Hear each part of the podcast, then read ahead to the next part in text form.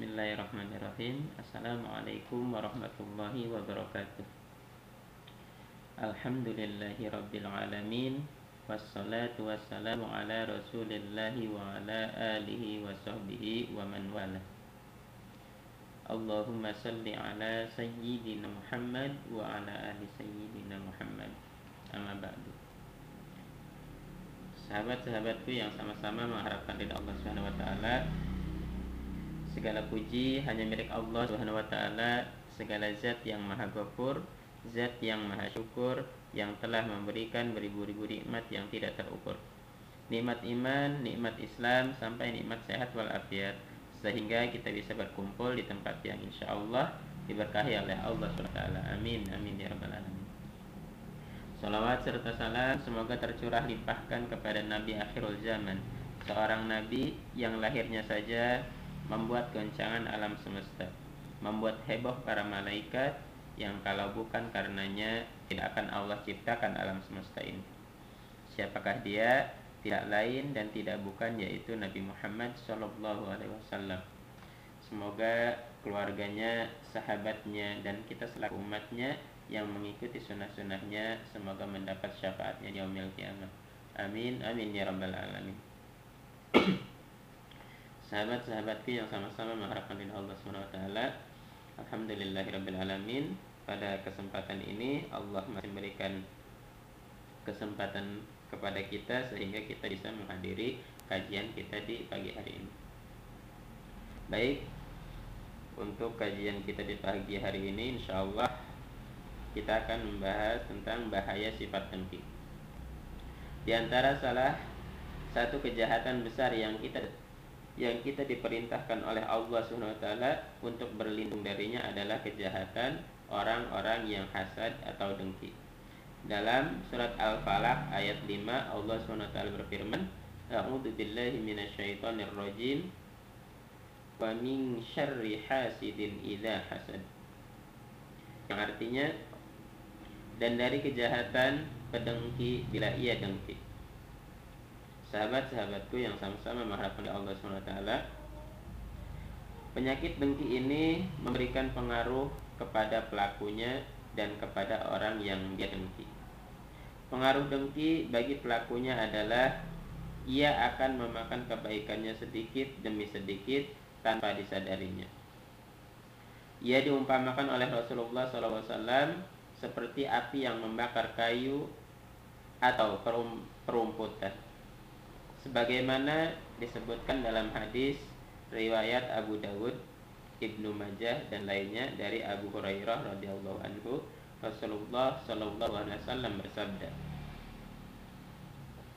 Iyyakum wal hasad fa innal hasada ya'kulul hasanati kama ta'kulun nar kama ta'kulun narul hatab au qala au yang artinya berhati-hatilah kalian dari penyakit dengki karena sesungguhnya dengki akan memakan kebaikan sebagaimana api membakar kayu bakar atau perumputan. Sahabat-sahabatku yang sama-sama mengharapkan ridha Allah SWT Penyakit dengki bukan saja akan merusak kebaikan pelakunya Bahkan dapat merusak agama seseorang. Diriwayatkan oleh At-Tirmidzi dari Az-Zubair bin Al-Awwam radhiyallahu anhu, Rasulullah sallallahu alaihi wasallam bersabda, "Dabba ilaikum da'ul umam qablakum al-hasadu wal baghdau wa hiya halikatu ama inni la akul tahliku sya'ra walakin tahlikud din. Yang artinya telah menjalar kepada kalian penyakit umat-umat sebelum kalian yaitu kedengkian dan kebencian. Ia adalah pencukur. Aku tidak mengatakan ia mencukur rambut namun mencukur atau merusak agama sahabat-sahabatku yang sama-sama rahmani Allah SWT di dalam hadis lain disebutkan Penyakit dengki dapat merusak iman pelakunya sebagaimana yang diriwayatkan Ad-Dailami dari Bahz bin Hakim dari ayahnya dari kakeknya. Rasulullah Shallallahu Alaihi Wasallam bersabda Al hasadu yufsidul imana kama yufsidus sibrul asal yang artinya dengki dapat merusak iman sebagaimana cuka dapat merusak madu sahabat-sahabatku yang sama-sama mengharapkan di Allah SWT Adapun pengaruh penyakit dengki kepada orang yang dia dengki adalah orang tersebut akan terkena penyakit al-ain. Penyakit ini ditimbulkan karena pandangan orang yang dengki kepadanya. Penyakit ini adalah benar adanya sebagaimana yang disebutkan oleh Imam Al-Bukhari dan Muslim dari Abu Hurairah radhiyallahu anhu. Rasulullah shallallahu alaihi wasallam bersabda, Al-ainu yang artinya penyakit al-ain adalah benar adanya. Sahabat-sahabatku yang sama-sama mengharapkan di Allah Subhanahu wa taala, Ciri orang yang terkena penyakit al-ain bisa langsung panas, gemetar dan kejang-kejang, bahkan bisa pingsan. Hal ini pernah dialami oleh sahabat Sahal bin Hanif radhiyallahu anhu. Diceritakan oleh Imam An-Nasai dalam As-Sunan Al-Kubra bahwa Sahal bin Hanif pernah mandi dan membuka jubahnya. Saat itu Amir bin Rabi'ah melihatnya sebagai orang yang berkulit putih mulus. Amir bin Rabi'ah berkata kepadanya, Aku tidak pernah melihat kulit yang putih seperti yang aku lihat hari ini. Di tempat itu, Sahal langsung sakit dan penyakitnya terus semakin parah, sampai tidak mampu mengangkat kepalanya. Hal itu diceritakan kepada Rasulullah SAW, maka beliau bersabda, ala ma yaqtulu ahadukum aqahu ala barrokta innal ainaha yang artinya atas dasar apa salah seorang dari kalian membunuh saudaranya? Mengapa dia tidak mendoakan keberkahan untuknya? Sesungguhnya penyakit al-ain adalah benar adanya. Sahabat-sahabatku yang sama-sama mengharapkan dari Allah SWT Kemudian Rasulullah Wasallam mendoakan Sahal dan menyuruhnya berwudu. Setelah itu dia sembuh seperti sedia kala. Dalam kitabnya Al-Mustadrak ala Ash-Shahihain Al-Hakim menyebutkan Rasulullah Shallallahu Alaihi Wasallam bersabda, idza ra'a ahadukum min nafsihi aw malihi aw akhihi ma yuhibbu falyubarrik fa innal aina yang artinya jika salah seorang di antara kalian melihat pada dirinya hartanya atau pada saudaranya apa yang dia cintai maka hendaklah mendoakan keberkahan untuknya karena sesungguhnya penyakit Ain itu benar adanya. Sahabat-sahabatku yang sama-sama mengharapkan tidak Allah SWT Dengki memang merupakan penyakit kronis yang sudah menjalar pada umat-umat terdahulu dari kalangan Yahudi dan Nasrani. Dalam banyak ayat Al-Quran, Allah SWT menceritakan tentang sifat hasad orang-orang Yahudi dan Nasrani. Di antaranya adalah dalam surat Al-Baqarah Allah SWT berfirman A'udzu billahi minasyaitonir rajim. Wadda katsirum min ahlil kitab law yaruddunakum min ba'di imanikum kuffara. Min ba'di imanikum kuffara hasada min indi anfusihim min ba'di ma tabayyana lahumul haq fa'fu wasfahu hatta ya'ti Allah bi amri innallaha ala kulli syai'in qadir yang artinya sebagian besar ahli kitab menginginkan agar mereka dapat mengembalikan kalian kepada kekafiran setelah kalian beriman. Karena dengki yang timbul dari diri mereka sendiri.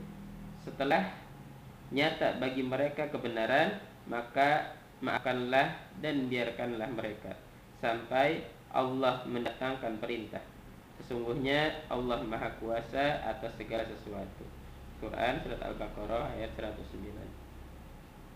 Di dalam surat An-Nisa ayat 54 Allah SWT berfirman A'udzu billahi minasyaitonir rajim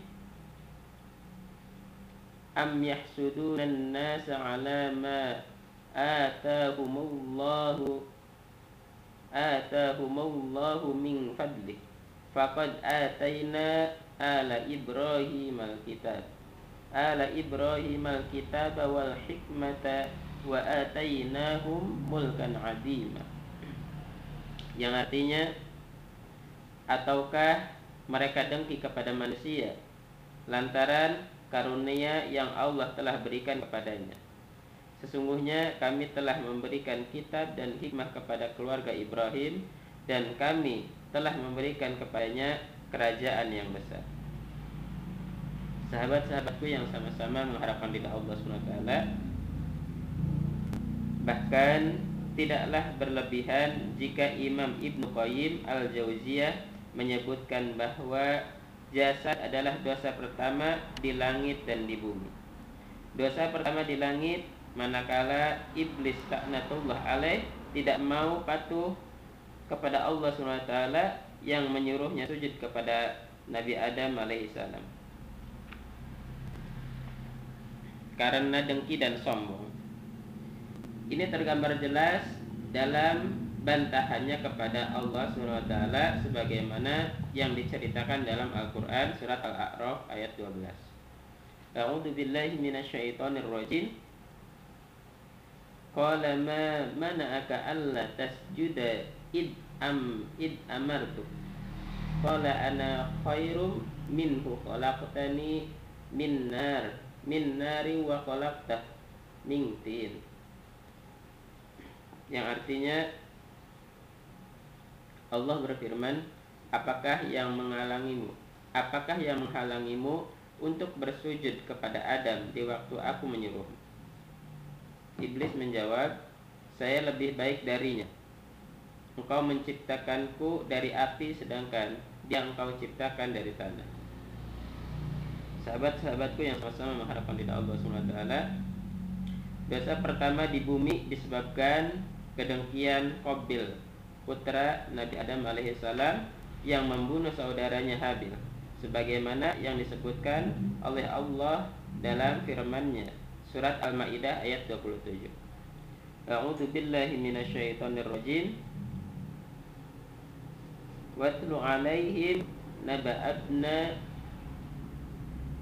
naba'abna Adama bil haqqi in qarraba qurbanan fatukubbila min ahadihima walam yutaqabbal minal akhar qala la'aktulannak qala innama yataqabbalu Allahu minal muttaqin yang artinya ceritakanlah kepada mereka kisah kedua putra Adam Habil dan Qabil menurut yang sebenarnya. Ketika keduanya mempersembahkan korban maka diterima dari salah seorang dari mereka berdua Habil dan tidak diterima dari yang lain yaitu Qabil. Ia berkata atau Qabil berkata aku pasti membunuhmu. Habil berkata sesungguhnya Allah hanya menerima korban dari orang-orang yang bertakwa. Sahabat-sahabatku yang sama-sama mengharapkan ridha Allah SWT Imam Ibnu Kasir dalam menafsirkan ayat ini berkata Allah menjelaskan kejinya akibat dari kedurhakaan hasad dan kezaliman melalui cerita kedua anak Adam yaitu Habil dan Qabil bagaimana salah seorang memusuhi yang lainnya sampai membunuhnya ini disebabkan karena hasad atau dengki atas nikmat yang diberikan kepadanya. Imam Ibnu Rajab Al-Hambali di dalam kitabnya Jami'ul Ulum wal Hikam menjelaskan panjang lebar mengenai penyakit dengki dan mengatakan bahwa penyakit ini banyak terpatri di dalam jiwa manusia. Secara tabiat, manusia tidak ingin ada orang lain yang mengunggulinya dalam hal kebaikan. Beliau selanjutnya membagi manusia berkaitan dengan dengki ini menjadi dua golongan. Pertama adalah orang dengki yang berusaha agar nikmat yang diterima oleh orang yang dia dengki itu hilang darinya dan ia berusaha agar nikmat itu berpindah kepadanya. Yang kedua, orang dengki yang berusaha agar nikmat itu hilang dari pemiliknya tanpa dia ingin memilikinya sahabat-sahabatku yang sama-sama mengharapkan di Allah SWT menurut Ibnu Rajab inilah dengki yang paling jelek paling jahat paling tercela dan yang paling dilarang oleh agama. Inilah dengkinya iblis kepada Adam. Ketika melihatnya lebih unggul dari malaikat karena mereka disuruh sujud kepadanya Adam diciptakan oleh Allah SWT dengan tangannya diajarkan kepada beliau nama segala sesuatu dan puncaknya beliau ditempatkan di sisi Allah di surganya. Inilah yang menjadikan inilah yang menjadikannya dengki dan mendorongnya agar Adam dikeluarkan dari surga. Oleh karena berat dan besarnya pengaruhnya dengki ini dalam kehidupan individu dan masyarakat, maka Rasulullah SAW memperingatkan umatnya untuk menjauhi sifat ini. Sebagaimana disebutkan dalam hadis yang diriwayatkan oleh Al-Bukhari dan Muslim dari Anas bin Malik radhiyallahu anhu. Rasulullah sallallahu alaihi wasallam bersabda wa la tahasadu wa la tadabaru wa kunu ibadallahi ikhwana. Yang artinya janganlah kalian saling membenci saling mendengki dan saling tidak menyapa. Akan tetapi jadilah kalian hamba-hamba Allah yang bersaudara. Sahabat-sahabatku yang sama-sama mengharapkan ridha Allah SWT Walaupun demikian Tidak semua istilah hasad atau dengki itu tercela Ada satu hasad yang diperbolehkan Bahkan dianjurkan oleh Rasulullah SAW Yaitu hasad dalam kebaikan sebagaimana yang disebutkan di dalam hadis yang diriwayatkan oleh Imam Al Bukhari dan Muslim dari Rasulullah Sallallahu Alaihi Wasallam bersabda La hasada illa fisnatain rajulun atahu Allah mal fahuwa yunfikuhu ana al-lail wa ana wa ana an-nahar. Wa rajulun atahu Allahul Qur'ana fahuwa yaqumu bihi ana al-lail wa ana an-nahar. Yang artinya tidak boleh dengki kecuali pada dua hal. Yang pertama seorang yang diberi harta oleh Allah kemudian menginfakkannya di waktu siang dan malam. Dan seorang yang diberi Al-Quran oleh Allah kemudian dia mengamalkannya di waktu siang dan malam. Sahabat-sahabatku yang sama-sama mengharapkan tidak Allah SWT Maksudnya ketika melihat seseorang yang dapat mempergunakan harta yang diberikan oleh Allah kepadanya untuk kebaikan dan ketika menemukan seseorang yang dapat mengamalkan ilmu yang diperolehnya siang dan malam maka kita juga diperbolehkan untuk ingin seperti mereka agar dapat melakukan yang sama. Semoga Allah SWT melindungi kita dari penyakit dengki ini dan dapat melakukannya dengan makna yang baik. Sahabat-sahabatku yang sama-sama mengharapkan dari Allah SWT